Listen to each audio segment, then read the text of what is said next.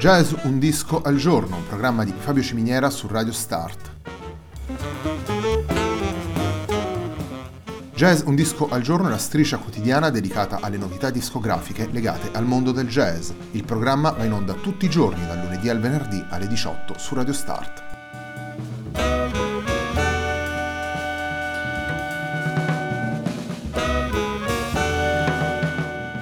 Per ascoltare jazz un disco al giorno e tutti i programmi di Radio Start ci sono diverse opzioni. Si può andare sul sito radiostart.it, si può utilizzare il player disponibile sulla pagina Facebook di Radio Start, oppure si può utilizzare l'app gratuita TuneIn che gira sia sui dispositivi Android che Apple.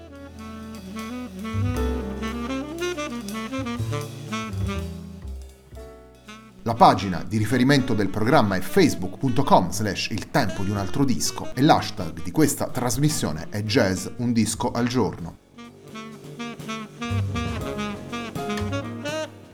La sigla che accompagna tutte le puntate di Jazz un disco al giorno è Hackerblatt di Marco Di Battista.